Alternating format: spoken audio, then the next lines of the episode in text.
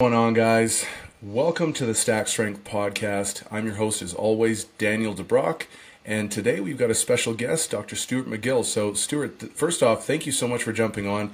It's uh, it's a pleasure to actually connect face to face. I've I've seen a lot of your work. I've followed you for a long time, so it's really amazing to actually have you on the podcast. Can you give a little bit of a background uh, of yourself and some of the work that you've done for those who maybe aren't familiar with you and, and what you've been doing?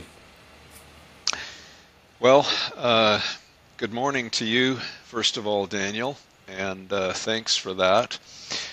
I uh, was a professor for 32 years, I guess, at the University of Waterloo. And uh, when I started, I only asked one question, and that was, How does the spine work? And it was out of that simple question, uh, clinicians, coaches, uh, athletic groups would ask me to come and speak to them about our recent findings on how the spine works and becomes injured, etc. And then they would say to me, "Well, would you see an injured athlete for us, or, a, or, or one of our patients?" And I would say, "Well, not really. I'm not a clinician." And uh, they said, "Well, that's all right. Our medical staff will be with you." And uh, to make a long story short, I became a, an accidental clinician about uh, 25 years ago when I was asked to start the experimental research clinic uh, at the university. And uh, since that time, I've uh, continued leading the research team and uh, running the clinic. I, I, retired a few years ago, but I must say it was uh, such a wonderful synergy because we're about the only program that I know of where we listened to the coaches and the therapists and the athletes asking questions. And when we couldn't answer their question, we just found our next research question to do in the uh, laboratory. So it was a wonderful symbiosis between the clinic, uh, consulting with uh, athletes on pain and performance, and uh, the uh, the science. Mm-hmm. That's awesome. Yeah, it's it's so great that you have that sort of um, collaborative effect, right? Where I've always noticed that, you know, specifically, I guess, talking from like a coaching standpoint, there are people who are really heavily invested in research, and then there are people who are really heavily invested in like the training side of things. And I think that both sides require like that integration for you to actually get the most out of it. And so it's it's really cool that you had that just within your clinic because the, the level of utility just goes up exponentially. Um, so I guess probably the, the first place to get started is uh, talking a little bit about the, the biomedical model and the biopsychosocial model because I'd say probably in the last 10 years or so, it's really started to become a lot more um, prominent in, in the coaching sphere. And I think with a lot of things, you know, there's this kind of overcorrection where I literally remember hearing coaches and some clinicians even saying that there is no relationship between technique and injury. And I'm just like, come on, like that that's just so like everyone knows that that's not true, right? But then at the same time, I think there are some aspects of the biopsychosocial model that, that legitimately are really like important, right? Um, and so I was wondering if you would kind of uh, break down what both of those are, and then talk a lot, or sorry, talk a little bit about, I guess, the strengths and weaknesses of both sides of things, and and how you've maybe incorporated both, or what you do now in your own practice, if if it's different at all. Okay, well, uh, I might be a little bit of an oddball on this in that my brain doesn't think along those lines of separation. Uh, I've already explained that I started as a scientist and became this accidental uh, clinician. When the dean asked me to start the experimental research clinic to see patients, that was about 25 years ago. I started out with two hour appointments to see patients. I didn't start coming through a medical model where you have a 10 minute appointment and uh, you know either refer the person on or, or give them uh, something specific in, in, in terms of an intervention.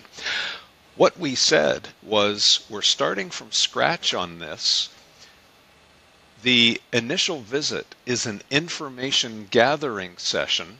So, what's important for us to understand why that person has back pain, why they've already been to 10 different clinical uh, experiences and they've failed and now they're coming to us. We have to be different.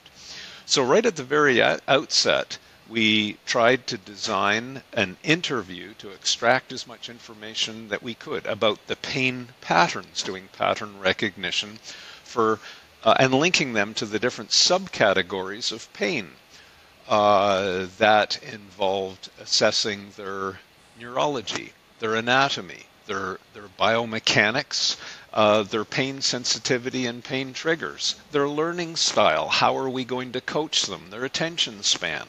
All of these things. Daniel, after uh, just over a year of doing that, we increased the length of that original interview to three hours. So you see, I never had any separation in my mind between biomechanics or psychosocial milieu or anything. It was always all uh, important to us. So there uh, was a start. Um, but I should say we also worked very hard to come up with specific tests to determine and probe their specific pain triggers. A very simple example might be you have two patients. One comes in and says, When I sit on a floppy couch or work at a computer, I get back pain. But I can stand up and go for a walk and it cures me. And in fact, I can even deadlift 200 kilos and I feel pretty good. But sitting at a computer is very difficult. But the other person, probably a little bit older, says, You know, when I go for a short work, walk, uh, I get radiating symptoms, and when I sit down, they go away. In other words, they're polar opposites. Mm-hmm. So we learned that almost all back pain starts with a trigger. The predisposition of people for certain types of pain triggers and stress concentrations, etc., came from their parents. So you can say genetics loads the gun exposure to different types of stressors result in specific stress concentrations. So the exposure pulls the trigger, and the psychosocial milieu around that determines how they uh, manifest with that pain. Do are are they an exercise addict? So you have to slow them down, or are they a, basically a, a movement adverse kind of personality? and they need encouragement to move. What specific movements create the stresses that cause their specific pains and, and what ones don't? So, you know, uh, it, it, might be a volume of training issue. It might be a programming where you have a power lifter who thinks doing yoga is beneficial, not realizing that they compete for the adaptive processes uh, needed to uh, be good at one and not the other. So, I mean, I can go on and on with this, but uh, I hope that gives you uh, an appreciation. But at the end of the day, when a person comes in and they say, I have back pain, and then we start probing them with different activities, different motions, different loads, and different postures, we can change the pain. We can either make it worse or we can make it better. Almost always. If a motion, posture, or load fails to change their back pain, they don't have mechanical back pain, and then we send them off for uh, some rigorous tests. And in that way, we found cancerous tumors, uh, systemic disease like Lyme disease, uh, aortic aneurysm, uh, lung embolism, all of these things. Or, or really gross anatomic anomalies. we had this one young uh, rackets player who who was ranked, I think, number two in their country.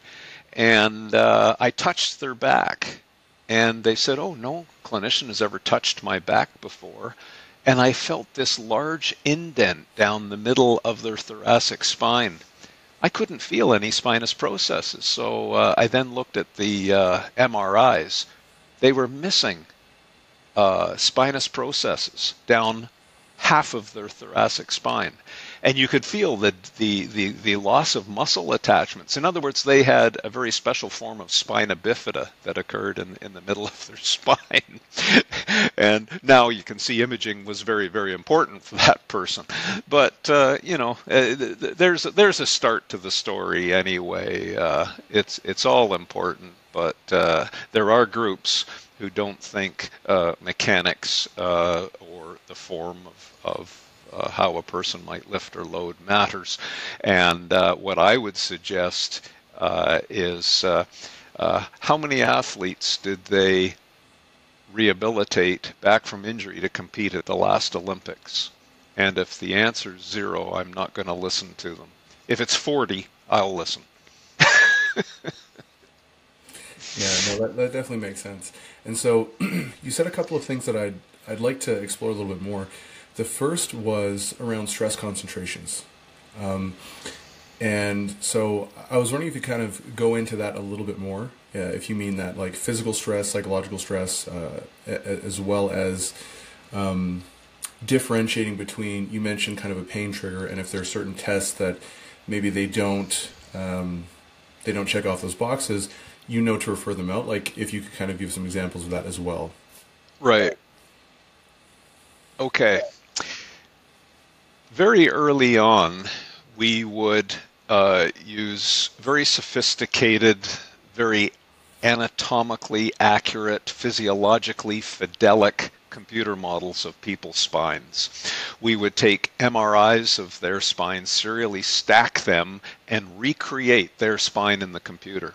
Then we would ask them to bend. Well, our instrumentation would reconstruct that bending motion uh, of their spine. So we could measure loads in the passive tissues like the discs in bending, stressed ligaments, and things like that.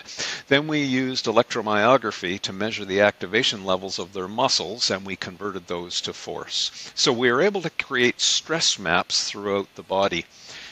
We found very early that the stress concentration was where the pain usually originated or was very much part uh, of the pathway. Uh, we've done many experiments since. Uh, I can give you one, for example, where whiplash uh, patients were all one year post whiplash, and the medical profession had declared them uh, pain magnifiers. They said, well, whiplash. Uh, there's nothing wrong with your MRI images, which remember is a static picture, and those tissues should have healed it's uh, longer than 12 weeks. Tissues heal within 12 weeks. But if the public only knew the data that they were using for tissue healing was rodent muscle, rat muscle, which does heal quite quickly, nowhere near like if you have a disc in your cervical spine or lumbar spine you get a stress concentration and it flattens a little bit. It's like letting air out of your car tire. You now have a, uh, a micro movement at the uh, joint. So I, I can just quickly show you what I, I mean by that. There is a uh, pelvis and lumbar spine. This disc is normal, this disc is normal, but this one has been damaged, overloaded with a stress concentration. It's lost a little bit of height, so watch what happens. I'm going to apply a general twisting torque, and you see the majority of the motion is occurring at the joint that's lost its stiffness. So those stress concentrations trigger pain. You can see the facet joints working at the level where it's now lost stiffness, or in true sense, it is unstable. You perturb a load, and that's where the majority of the uh, motion occurs. It's those micro movements that correspond one to one with specific pain patterns. The person might lie in bed, for example. When they're laying in bed, that soft joint kinks off just a little bit, and they'll wake up and they say, Oh, I've got a toothache in my back. And I said, Well, yeah, but before you get up, I want you to push your right leg towards the foot of the bed. Oh, that took away my toothache. Yes, we realigned that micro movement. So, you know, we, we, we get a one to one with the stress concentration and their specific pain trigger. And that pain trigger, uh, the character of it is it moves around. They might say, you know, in the morning I had low back pain on my right side. Later on in the day, my left big toe fell asleep, etc. So these are all, if you know how to interpret them, uh, pain patterns consistent with very, very specific uh, pain triggers. Then we do specific tests. For example, a prone instability test where the clinician probes one kilo on every spinous process and can locate where the uh, pain sensiti- sensitivity is, uh, or we can see it uh, going back to the whiplash uh, people. Um, what we did with them was we watched their necks going through a range of motion under video fluoroscopy, which is a real-time moving X-ray. It's dynamic. It's not like an MRI. And we would watch their vertebra rotate and then their neck would clunk like this. And it usually happens somewhere in the mid range. And they would, ugh, there's the pain. And then they would work through it. Interestingly enough, for them, going to end range was stabilizing because it locked the joint in an end range uh, stop to, uh, to motion. So uh, we were able to show uh, legally in in uh, because uh, there were some clinicians who were saying, well, these patients are faking it; they don't have um, lingering uh, pain. Uh, but we couldn't measure the pain, but we could certainly measure their report of pain corresponded 100% with that shearing clunk uh, in their back. Well, now the question was what to do about it. Well, if the mechanism was a loss of controlling stiffness, we now have to add some controlling stiffness. Pull your chin back, touch your teeth lightly to the roof of your mouth, push your tongue hard to the roof of the mouth behind the front teeth. You'll feel those muscles come on. Now grimace down with your face. Sounds funny, but now go through the range of motion. Hmm. My pain is gone. In other words, I gave them a power lifter's neck. and it stiffened out the micro movements. So when people say, oh, uh, lifting form doesn't matter for powerlifting, oh, I got a sore neck, it just sort of happens. You're magnifying your pain. I, I don't think they're uh, well educated. Mm.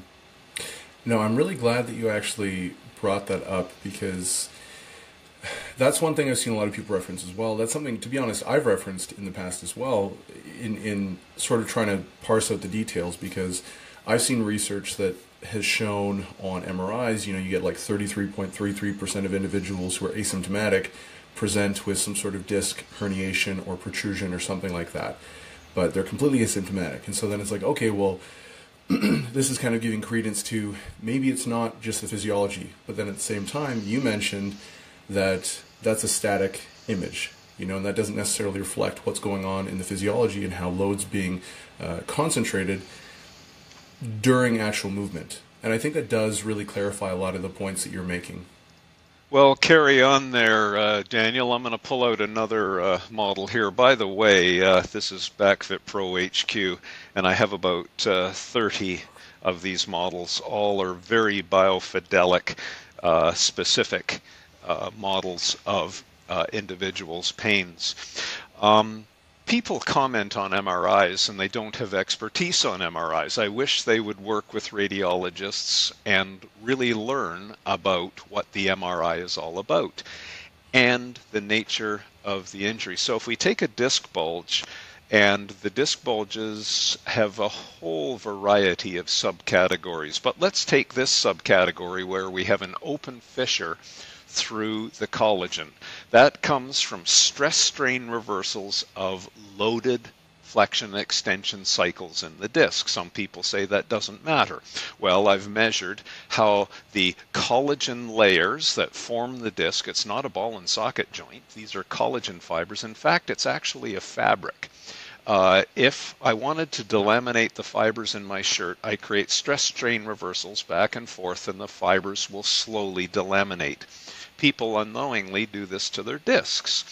And because the fabric, the collagen fibers forming the layers, contain a pressurized gel, so when you lift awkwardly with poor technique or you lift heavy, it creates tremendous hydraulic pressure in that gel that will seek the, the, the, where the delaminations occur.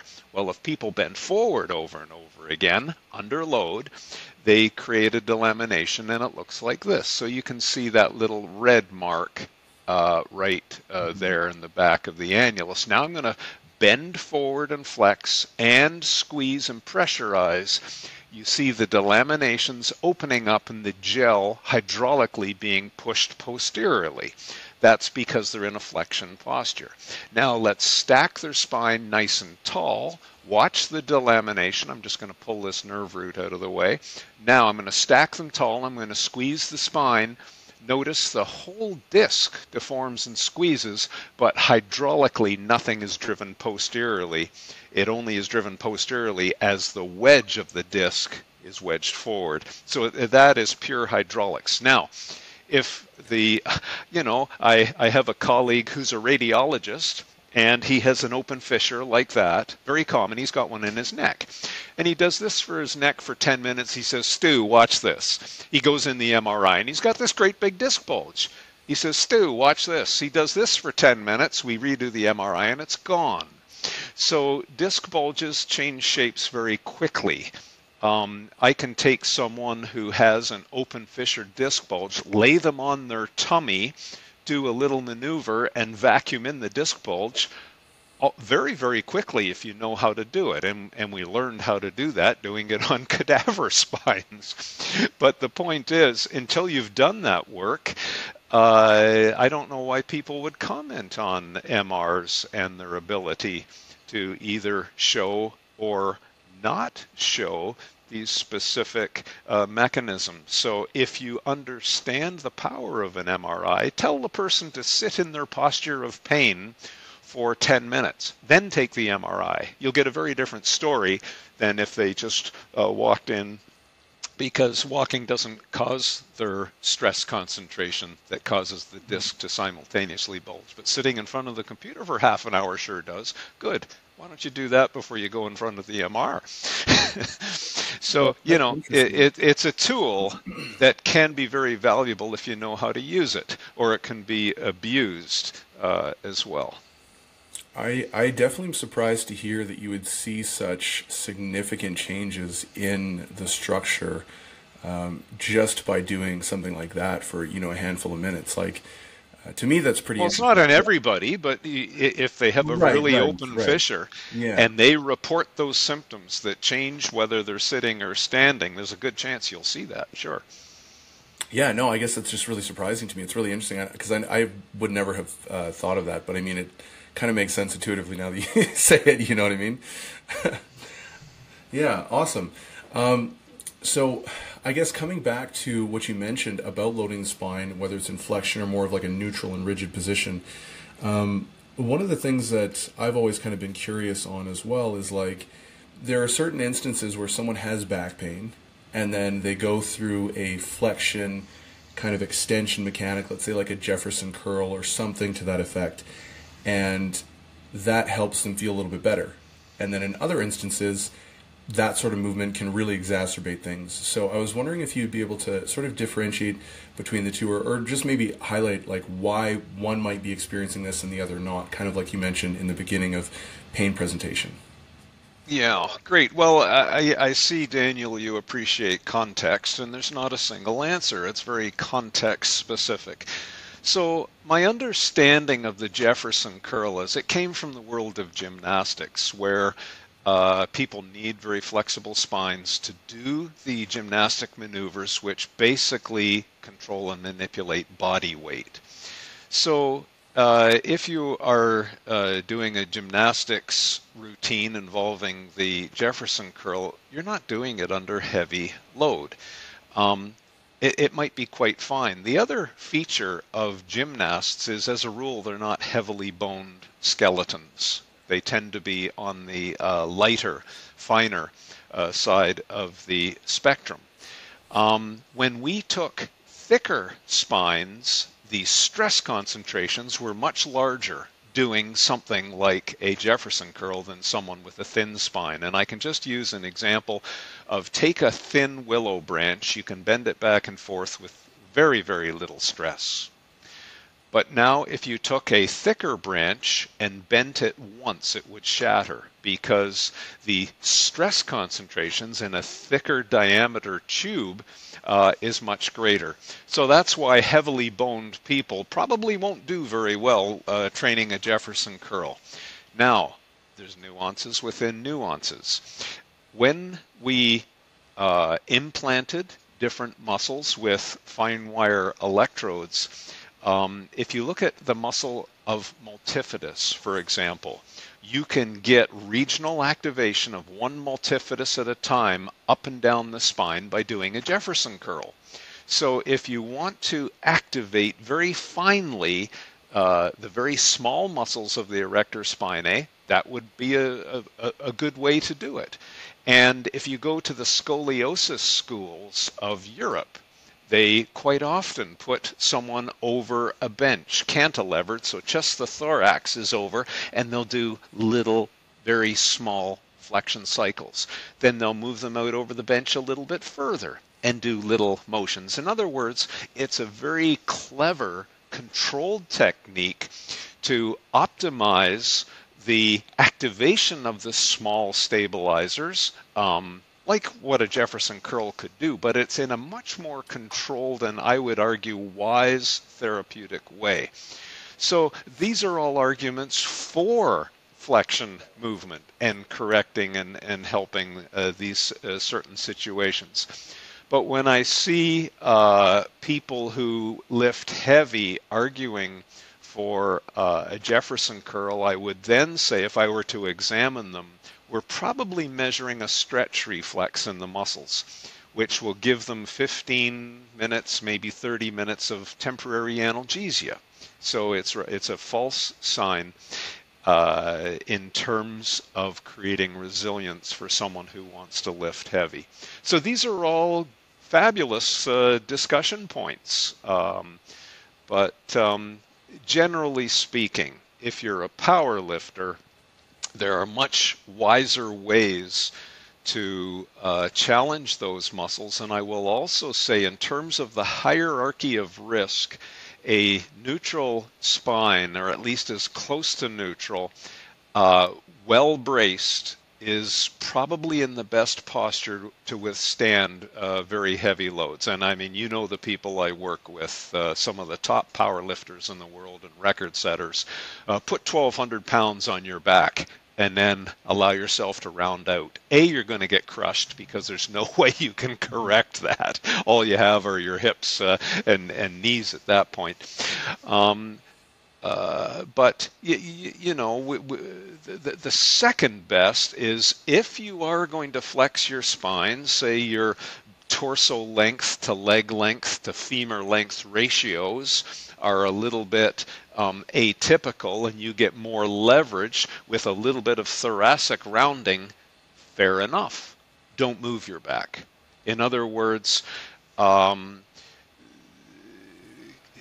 use the hips at that point as the primary mover, even though the spine may, might be a little bit flexed. That will also uh, enhance resilience for a heavy lift but I, I cannot make the argument or see too many people who survive, with one exception, uh, taking the spine through a full range of motion under very heavy load. And the exception, of course, is Konstantin Konstantinov, who uh, everyone used as the example when he did the dive, as it's called, uh, and and pulled the bar. But uh, you wouldn't want to have been him in the last stages of his career given uh, his spine. So even someone who was simply touched by the hand of God, you and I were not, I can tell you that. Uh, it wouldn't work for us. We wouldn't survive very long. But he did, but uh, not in the end. So, you know, you, you can. Uh, I, I, I know that the uh, young people once in a while will want to have a go at me on uh, social media and they'll say, oh, yeah, butt wink is okay. I can go, um, you know, pardon the uh, language, but ass to grass on, on a deep squat. And then uh, I'll say, uh, but you're coming to see me with back pain. Oh, yeah, but you know, uh, butt wink's okay. And I said, fine, fair enough. Let's take an Olympic bar Uh, it's uh, 45 pounds for you Americans, or 20 kilo for the rest of the world. and uh, what I want you to do is simply do a pelvic tilt, flex and extend. Do that 10 times, just under the weight of an Olympic bar. Did that cause your pain? Around six reps, you can see the expression on their face change a little bit as the pain starts to creep in. By the 10th rep, they're very well uh, educated that butt wink is not for them. yeah. Yeah, no. So you, you see, we have an experimental foundation for for, for pretty mm-hmm. much everything, and I, I'm not absolute really on anything. What I am absolute on is that the person gets a thorough assessment so that you can understand their specific uh, pain mechanism, so that you can give them a, a really savvy strategy to mm-hmm. uh, proceed. No, that definitely makes sense. And so like let's say you are working with a healthier lifter, someone who doesn't necessarily have any specific injuries, but they're just trying to stay as resilient as possible and resistant to injury as possible. What are some general guidelines that you might suggest, whether it be from you know avoiding this or maybe dedicating a little bit more time to developing, let's say, stiffness or other things? Like, what, what does that look like for you? Obviously it's going to be individual, but just as like a general rule from powerlifting, like what you've kind of noticed that a lot of powerlifters tend to lack. Okay, I, I understand the context, Daniel, and it, and you want a very generic uh, list. I'm going to start with the concept of what we call the tipping point. So consider a teeter totter where you have the tolerance of a system uh, let's let's let's take a nutritional system and let's take vitamin D. If a person is vitamin D deficient, they're sick. They're not performing very well. So you add a supplement, uh, they start to perform better. But there's a tipping point. If you add even more vitamin D, it now turns into a poison. So you've crossed the tipping point. What was anabolic on one side suddenly turned catabolic. Well, every single system in your body follows this law of balance, stimulation, adaptation, etc., but it's controlled by a tipping point. So now let's uh, talk load and the power lifter. Uh, what the goal of a power lifter is, if they're competitive and they want to increase their load, it's to extend their tipping point. That's what they're trying to do, to bear more load and keep the load on the healthy side of the teeter totter. Doesn't matter. Everybody has a tipping point uh, that if they cross it, they'll become injured or they will create microfracturing or whatever the case may be. So uh, now we have to talk adaptation because you're trying to move the tipping point. A bodybuilder is adapting muscle. They're trying to create larger muscles. So they train three times a week, a day in between. They fuel and rest and, and this kind of thing. That's not good for a power lifter. Uh, and this is where some power lifters get into trouble, where bodybuilders transform into a strength uh, athlete, and then I'm seeing them for end plate fractures in a, in a year or so. Um, bone doesn't adapt like muscle. There's about a five day turnover to muscle. So when a power lifter does a very heavy deadlift session on Monday, and then they do it again on Wednesday, and then they do it again on Friday, in other words, a bodybuilding schedule. If you measure, as we have done many times, uh, we might use micro CT and measure the microfracturing of the trabecular bone under the end plate. That is very heavily stressed. That's where the stress concentration is in a neutral spine, very heavy deadlift, let's say. Uh, those microfractures will scaffold in new bone to form a bony callus over the next five days.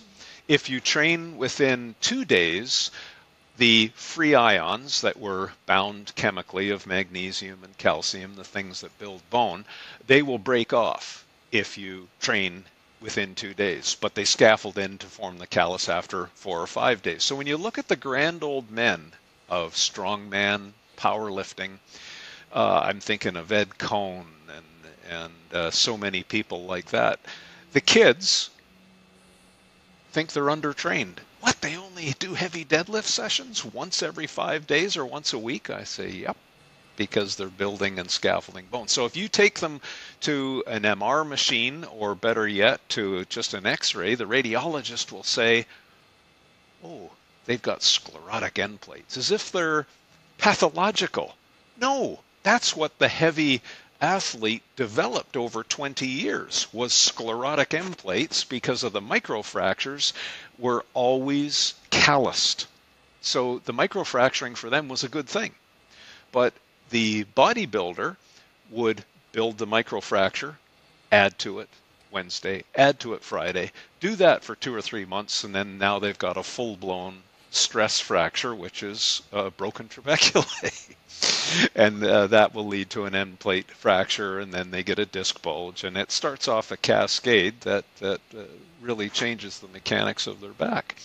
So there might be uh, an example of managing the tipping point and that is universal for all strength athletes. So that would be number one.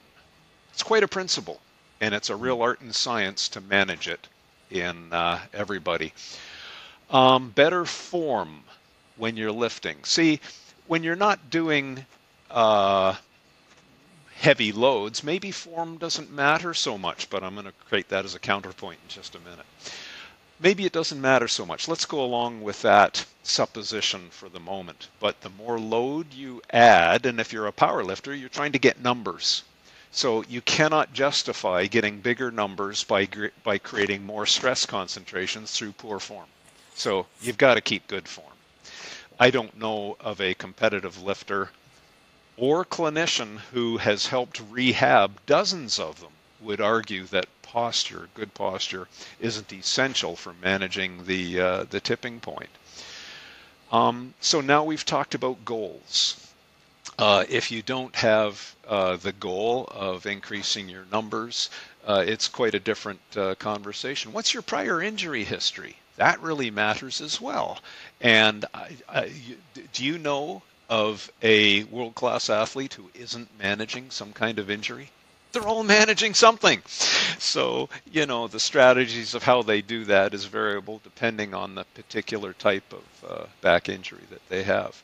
But anyway, there's a little bit of a start. Uh, it's a very philosophical conversation on what is universal uh, and really matters to increase your chance of having a successful career in terms of resilience and performance. No, I think that's a really great explanation actually because it, it does fit in pretty well with I think what a lot of coaches would prescribe from like a higher level athlete. So like very frequently I'll use this the same uh, strategy where I'll have alternating um, loading weeks. So I'll have like heavy deadlift one week, then I'll wait the next week I'll have heavy squat and bench, and then I kind of will alternate it that way to give them enough time to actually recover and so they can actually continue to peak and perform instead of just peaking everything kind of simultaneously or else you just sort of get beat up after like four weeks so that, that definitely makes sense from like a fatigue recovery and adaptation standpoint. Um, yeah.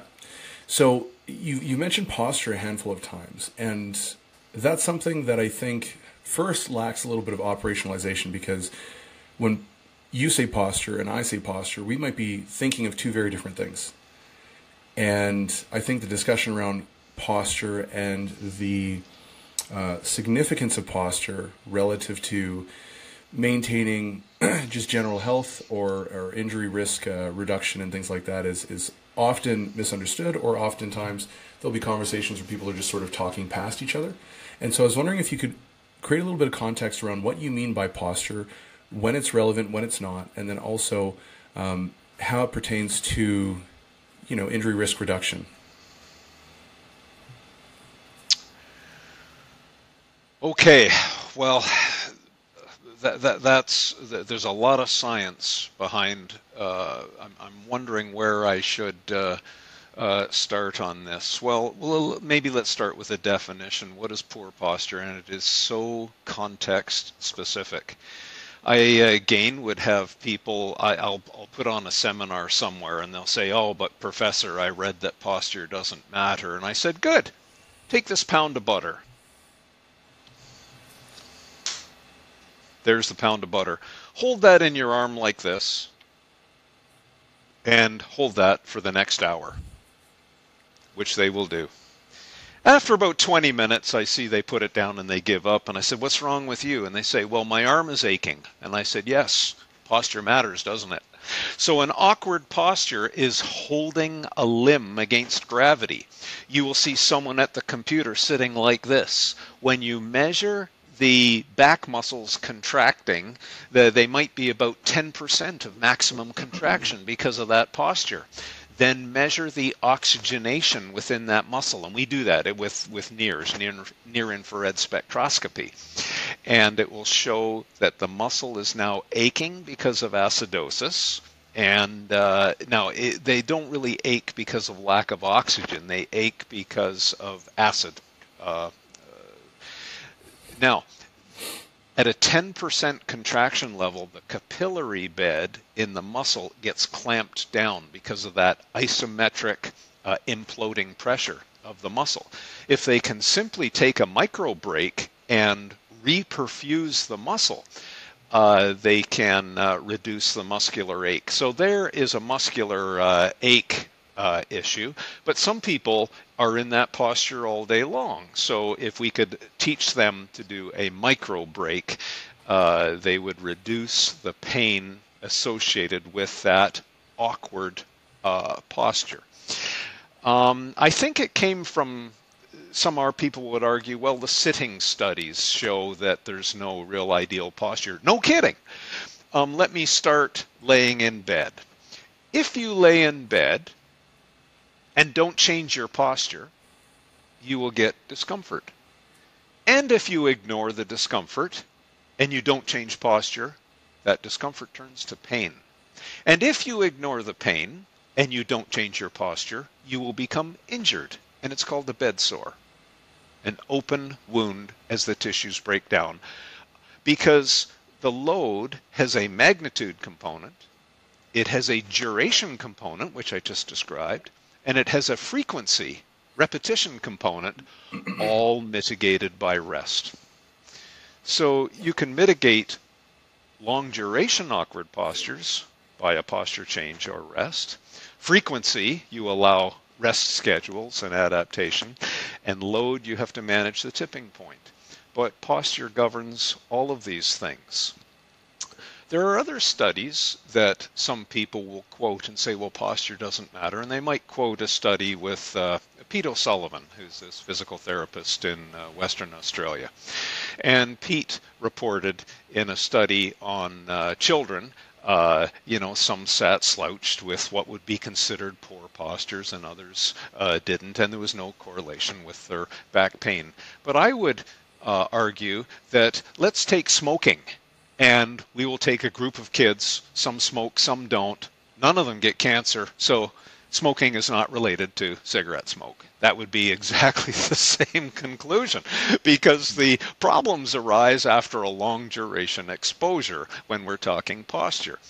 But uh, Pete uh, O'Sullivan also did another study where he subcategorized back pain. So if you do a study on non-specific back pain, it doesn't even meet the criterion of group homogeneity, which is required for statistical study. The basic uh, requirement and tenant is that the groups must be homogeneous. So what Pete did, he took a group of non-specific back pained people and showed that posture didn't matter. Then he took in, in the next study, he subcategorized those people, and he had some move into flexion, and those who were triggered with flexion uh, posture pain, you sit over here. And then there were others who, when they moved into extension, they triggered pain. They move over to there. Now, all of a sudden, he's subcategorized non-specific back pain into specific back pain groups. Very simple posture uh, description. If you are flexion triggered, flexion posture really matters. If you are extension triggered, now extension really matters. So we can go back to some of these people who say, well, there's no studies that show that posture matters. Well, I'm saying they're not very thorough or, shall I say, scholarly in their understanding of the existing literature. So there's just a start that so often uh, uh, cited, I suppose, in, in, among the physical therapy uh, world. But if you go into the world of ergonomics, where in occupational settings, posture has been richly studied. For example, if you pick up loads from the floor versus from the knee level, picking them up off the floor many times increases your risk of subsequent back pain and disabling back injury.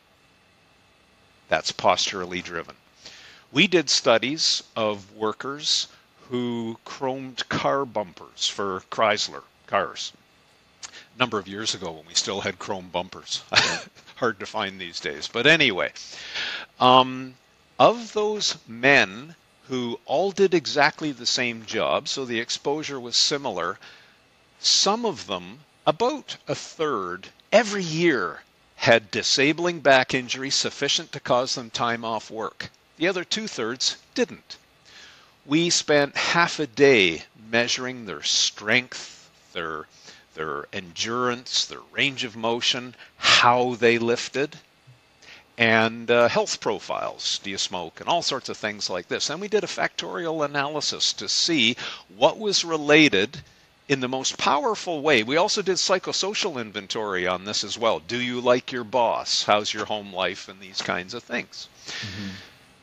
What mattered the most was how the workers lifted. The ones who had repeated episodes that disabled them from their job do you think they were stronger or weaker? Oh, actual question. Um, I might suspect stronger because they're probably doing more total work volume. Exactly. They were stronger because they used their backs. The ones who weren't so back strong used their hips. They didn't bend their backs and lifted with their backs. They lifted actually with their hips. You know, it's this myth that, oh, use your legs to lift. Actually, you use your hips to lift. So, um, but uh, the, the ones who got hurt were more strong, but less endurable. They could do a few lifts, but guess what happened? They broke form. Think of every time you've hurt your back. You did it when you broke form. You compromised your posture. And we mm-hmm. see this time and time again. So, again, I, I can argue uh, around these concepts, uh, but, uh, you know, I'll see a meme on the internet. Oh, posture doesn't matter. Well, you know, who would consume a meme on something like that without context? But some people do.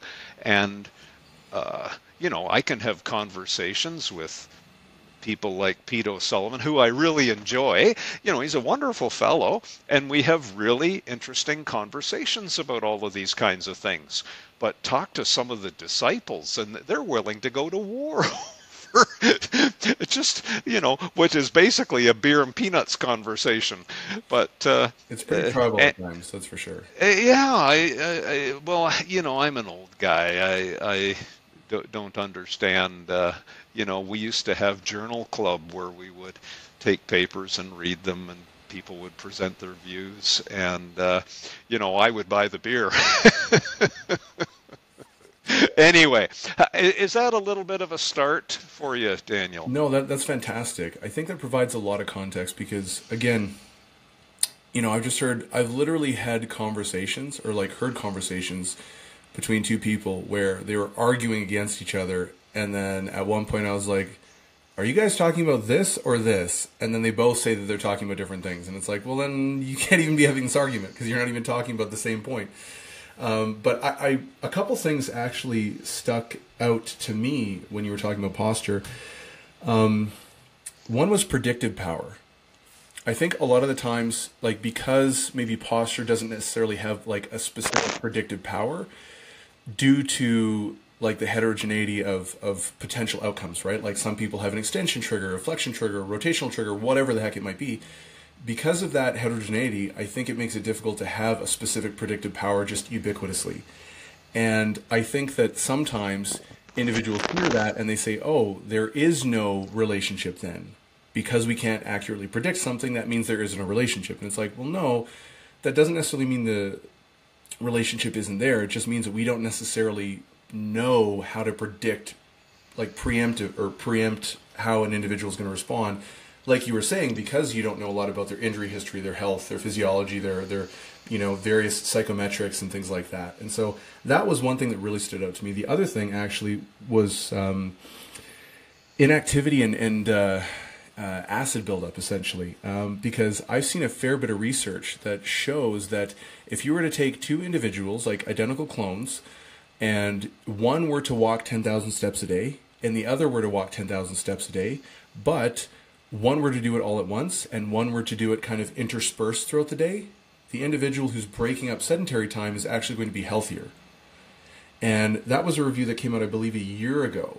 And it's not too surprising to me, anyways, that decreasing total time spent sedentary, like uh, specific chunks, decreasing the, the time actually has a pretty positive correlation with increased health span.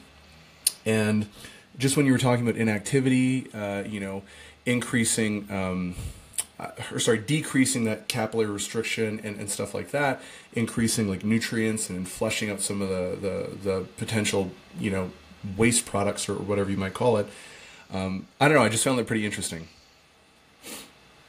Well, yeah, my, my interpretation of that science is exactly the same, but I'm not qualified to talk about that. I'm only qualified to talk about spine concerns. And in terms of spine concerns, dosing in intervals sitting is one of the wisest things you can do. And in some people, if they would just not sit so long and for so much, their backs would be better. It's as simple as that. Mm-hmm. So there's a start, and I know you're uh, audience is a powerlifting uh, audience. They, they, they, believe it or not, uh, many of them would have healthier backs by not sitting so long. But you know, the reality is they have a job. They're a computer programmer. Uh, they have eight hours, but please get out of your chair and even just go for a little micro break every uh, 40 minutes or so if you can, and you will find your tolerance on the platform uh, increases. There was something else I was going to say about that, and now it's completely escaped me. But anyway, that's okay. I'm sure it'll come back. Um, so the the one thing that I did want to talk about as well, actually, is because this is something I experienced personally, where I had uh, a pretty serious back injury back in like 2018, 2019. I had like ruptured three discs, had some like sciatic nerve issues, some like SI issues, um, and it was it was pretty pretty crummy. Uh, but I know you know, how I got injured was I bent over to pick up uh, like a water bottle. And that's something I think is fairly common. Like quite a few people have had an experience like that where they'll be lifting and they feel great and then they go and they do something it's just a straw that broke the camel's back. And I think that's something that's a little difficult to understand for a lot of people, myself included. So I was wondering if you could kind of just touch on that and explain maybe why people can lift heavy weights, but then all of a sudden they go to do some sort of innocuous movement that seems to be something that's you know reasonably related to their relative training activities and they get injured. Yes. Well i can give you some specific examples where we've had our instrumentation on monitoring a person when they've experienced this. Um, so uh, I'll, I'll just give an occupational example. Uh, years ago, I was consulting for uh, some hydro utilities here, and guys were climbing 90 foot poles. And they said the safest pole to climb is the 90 footer because you're aware. You're a little bit afraid, you're on the ball, you don't make a mistake, a movement mistake. It's the 20 foot poles where you get hurt uh, because you get lackadaisical and you start making uh, mistakes and you might fall and that kind of thing. And I would say exactly the same thing in terms of lifting. So if you're lifting heavy, you know, we might take a power lifter who uh, wants to lift a thousand pounds, say, or squat a thousand.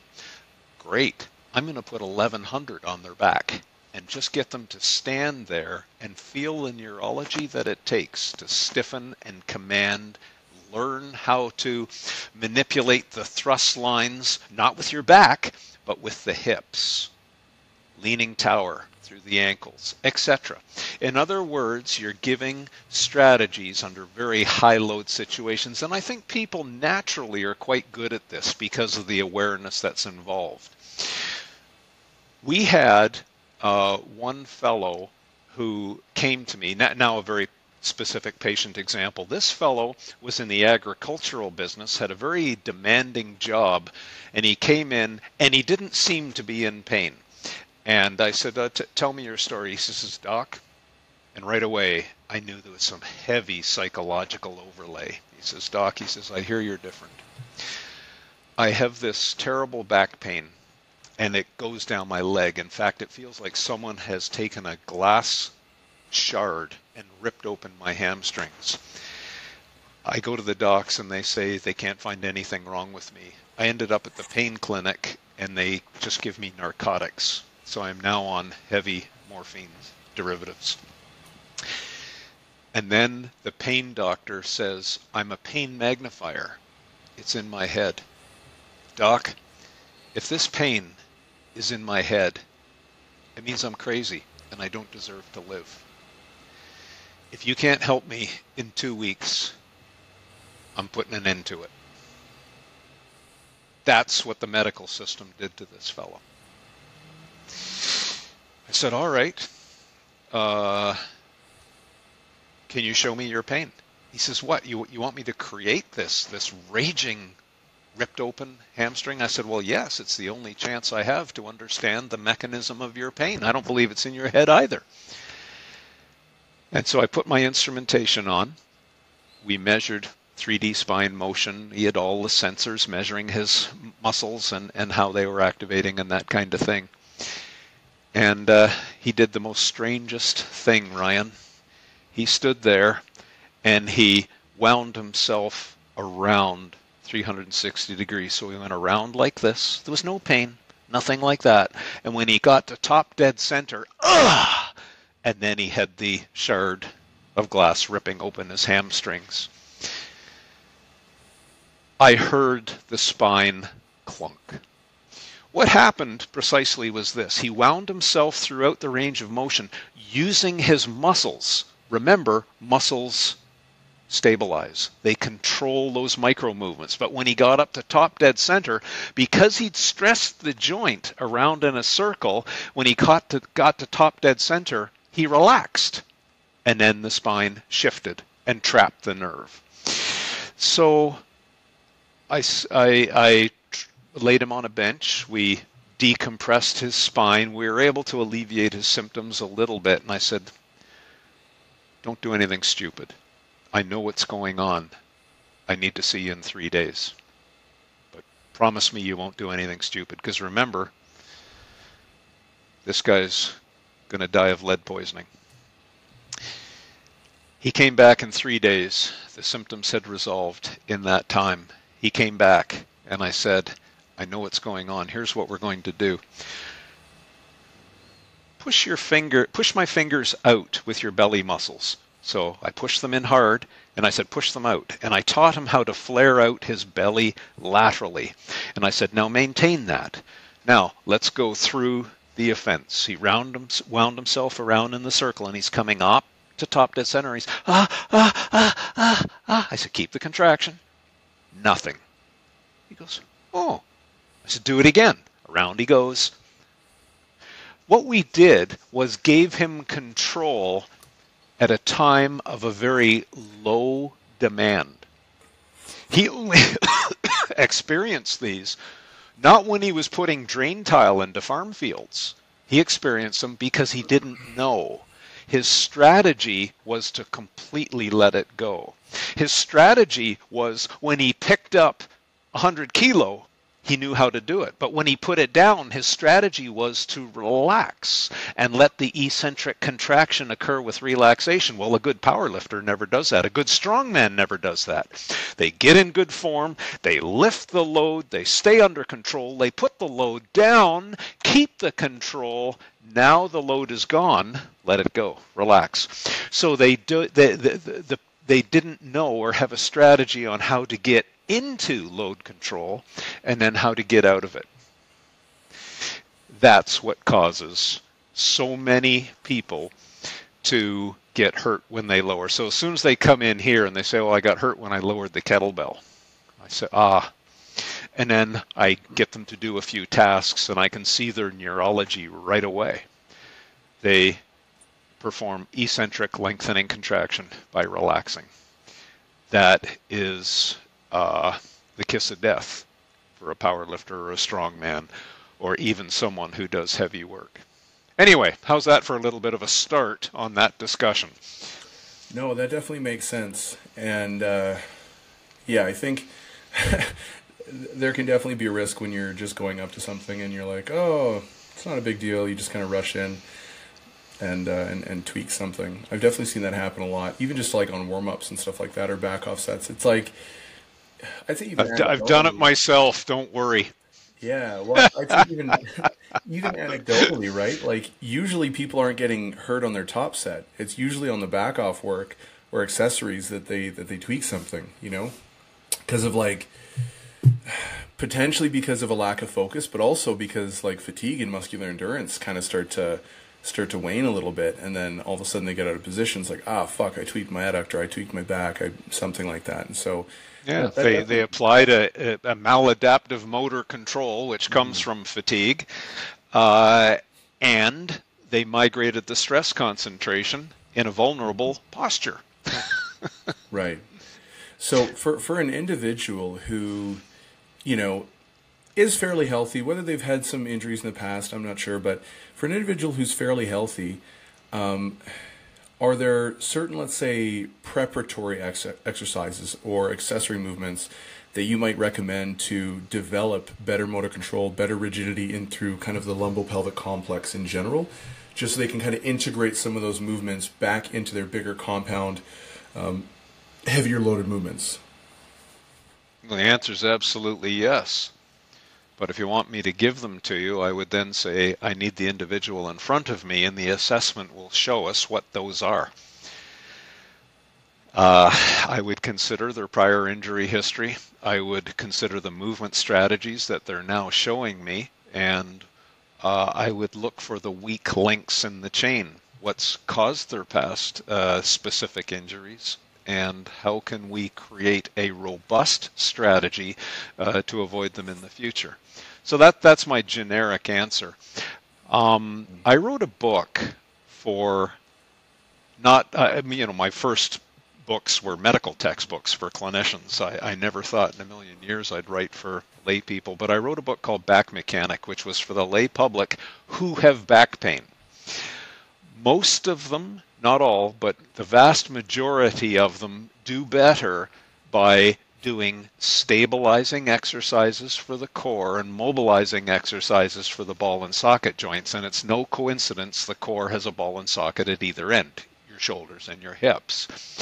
So uh, I guide them through very joint conserving, non pain triggering, non stress concentration creating exercises. And for the core, it starts with what we call the big three the, the bird dog, the side plank, and the, the curl up.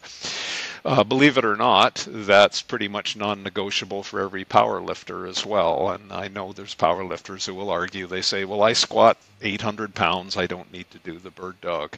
And yet, when they come and see me with back pain, they say, "Oh, I uh, I didn't realize that uh, that would precondition my neurology to create the control that we need in the core, free the ball and socket joints to move as they do. As you know, we have 10 second contractions, uh, uh, etc. And I think you can talk to the greats, you know, whether it's uh, Brian Carroll or Ed Coan or Andy Bolton, or, you know, I can go through probably 20 top power lifters who, who now uh, really understand. Uh, and, you know, uh, I can name top top combat athletes, uh, top sprinters in the Olympics, uh, all who have found the benefits of that basic preparatory movement form. Uh, you, you, can. There's a number of NFL football teams that start every on-field practice and weight room training session doing that. You can imagine running and then you plant the left leg and you turn and cut very quickly. That forms a hammer and the hammer has to push a stone. If it pushes rope and then they cut, and that occurs, A, it's an energy leak for performance. You're pushing rope instead of a stone. And B, it's creating a stress concentration. So they say, you know, I only tweak my back when I do a 100% effort cut foot placement and change direction on the gridiron. Mm-hmm. Did I get off topic on that one, Daniel? No, no, not at all. No, that oh. definitely makes sense. Um, yeah, it's pretty interesting to see. I guess a lot of that stuff because I've definitely noticed that my own perspective on on a lot of these things has changed over time. You know, as I've experienced different injuries, as I've taken athletes uh, through different injuries, worked with different clinicians, um, you know, for like with my athletes as well because uh, I, I coach a lot of coaches. I'd say probably like 65, 70% of my client roster are coaches and like competitive athletes at like the national level and up. And one thing that I've definitely noticed is a lot of them come to me with some sort of movement dysfunction, like major shoulder restriction. They don't have good uh, overhead mobility, zero internal rotation at the hips like just some pretty significant issues for people who are squatting and deadlifting and bench pressing as much as they are. And so in those instances, you know, like I guess just relating it back to the necessity of some of the movements that you're that you're talking about. These people are still training, they're still getting stronger, but they're also always in pain. And they also always have to adjust their training because they're like, ah, I couldn't do bench because my my you know shoulder was all messed up today, so I had to switch to some dumbbell incline press or something like that. And it's like, okay, well, sure you're still making progress. Sure you don't need all these things to continue training, but like, shouldn't we probably deal with it? you know? And so it's sometimes a difficult conversation to have with with your athletes, but I'm very fortunate that I have a very good like I, I tend to take a or try to take a similar approach as you where I really focus on the relationship that I have with the client that I'm working with. So there's that trust. So if I say something that maybe sounds very counterintuitive to them, there's enough trust built there that they're like, okay, you know what? I'm going to give it a shot. Maybe I don't believe you, but I'm going to give it a shot. And I've had to scale a lot of their workloads back and say, hey, we're not going to focus on getting stronger right now. We're going to focus on, you know, movement competency. And as we improve your, your capacity for sustaining stiffness and rigidity in all these different planes of motion, then we can start incorporating some of this stuff back. And then all of a sudden, you know, we go back to their lifting, and all of a sudden their lifting just freaking takes off, right? As opposed to trying to tackle everything at once, and it's like you're kind of making progress, but kind of not. Um, and so, so I definitely understand where you're coming, like where you're coming from in terms of like uh, developing a couple of those core fundamentals for for each individual, and like, hey, this is what you need to be doing, and keep, you know, dipping back into that well in order to just stay healthy continue moving and performing at a high level and doing the best job you can anyways to reduce your risk of injury over time right so so i, I really like that perspective on things um so we're just about uh, about an hour and 15 minutes into almost into the chat and i want to be respectful of your time but I was wondering if there's anything that, uh, if, if you had any conferences or workshops, or I know you have a handful of books. I've read a couple of them; they're fantastic uh, that you wanted to sort of pitch or anything like that? pitch. I, I, don't about. Well, I think you're all phenomenal resources, essentially, which is why I want to give people the opportunity to actually get exposed to some of the work that you've done. Right. Well, we have a website, backfitpro.com, just as it sounds, backfitpro.com, and there's two portals of entry. If you're a clinician, you can enter that portal, and we show you uh, some of the courses and uh, resources that we have available, and some of the more uh, higher level coaching and medical sorts of uh, books. Uh, and then the other portal is You're a Person with Back Pain. Uh, whether you're lay public or, or athletic, and uh, we then uh, give you the some some support materials plus general approaches. You know, take yourself through a self-assessment and uh, it's probably better than the assessment you'll get from your family doctor to show you what activities, what basic motions, what basic postures, what basic loads trigger your pain, together with some strategies on working around them. We might call them movement hacks or movement tools. Uh, and then my book, uh, Back Mechanic for the lay public, which uh, sells quite a few numbers. Uh, it's on Amazon. Uh, and uh, it then shows you how to wind down your pain, which, as you've just pointed out in your previous statement, is very important to create a capacity for challenging the system to get better. Uh, but it won't take you to the Olympics. It's only designed to get you out of pain. And then, if you want to enhance your athleticism, uh, the next book would be Ultimate Back Fitness and Performance. And particularly if you're a strength athlete, I, I wrote a, bo- a, book with uh, your friend and mine, Brian Carroll, and uh, it uh, was uh, twofold in purpose. It was the story of Brian recovering from quite a horrific back injury to then set the all time world squat record of 1,306 pounds and, and how he did that. Um, so it's it's a little bit of a story. It's a, a, very inspirational story, but a little bit of the science uh, as well of how he did it. But anyway, there's if you want me to plug something, that's uh, um, how we uh, do that. There's there's also uh, clinicians around the world who've been certified in uh, the process of what we do, and there's some master clinicians as well, of which I've spent a lot of time with them. Uh, and they know how to read radiology reports. They understand neurodynamics, pain pathways, how to coach, how to design programs, uh, and that kind of thing. So uh, there's a, an answer to that. Awesome. And so I know you mentioned a handful of places where people can find you. So the website, uh, sorry, the two websites, and then also some of the uh, the books that you mentioned. So all that stuff's going to be linked up in the show notes. If someone wanted to get a hold of you, what's the best way that they could reach you? well, uh, I believe my email and my phone number is on the website. Not, oh, okay, it's on the website. All right, fair enough. Yeah. Uh, more so, I guess, meant through like social media, or if you engage in social media. Well, I I don't have time. I I don't know how people find time to do to do. Uh, I don't see how you can see patients and do social media. I don't quite understand that. I I don't have time. I have someone who does do that, and the only stipulation I have is it has to have information content. There's no clickbait or anything like that. And we have an hmm. Instagram uh, at BackFit Pro. I believe there's a Facebook at uh, uh, BackFit Pro uh, as well. But um, uh, awesome. The, the, the, I, I, but I, I don't have time to respond to individual questions. No, that, that, that makes sense. Uh, there are some days, Daniel, I wake up to 200 requests from around the world to see uh, people who are really uh, suffering. That's wild. Yeah. I mean, uh, obviously, it means that uh, the work you're doing is having a pretty profound impact. Well, that's our, our business model isn't social media.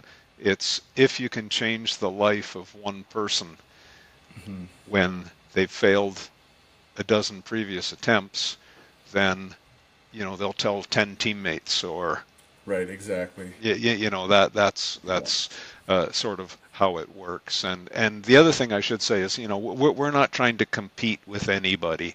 Uh, please go see your physical therapist your chiropractor or your coach or whoever you know your savvy uh, person is who's uh, guiding you and i hope you get better.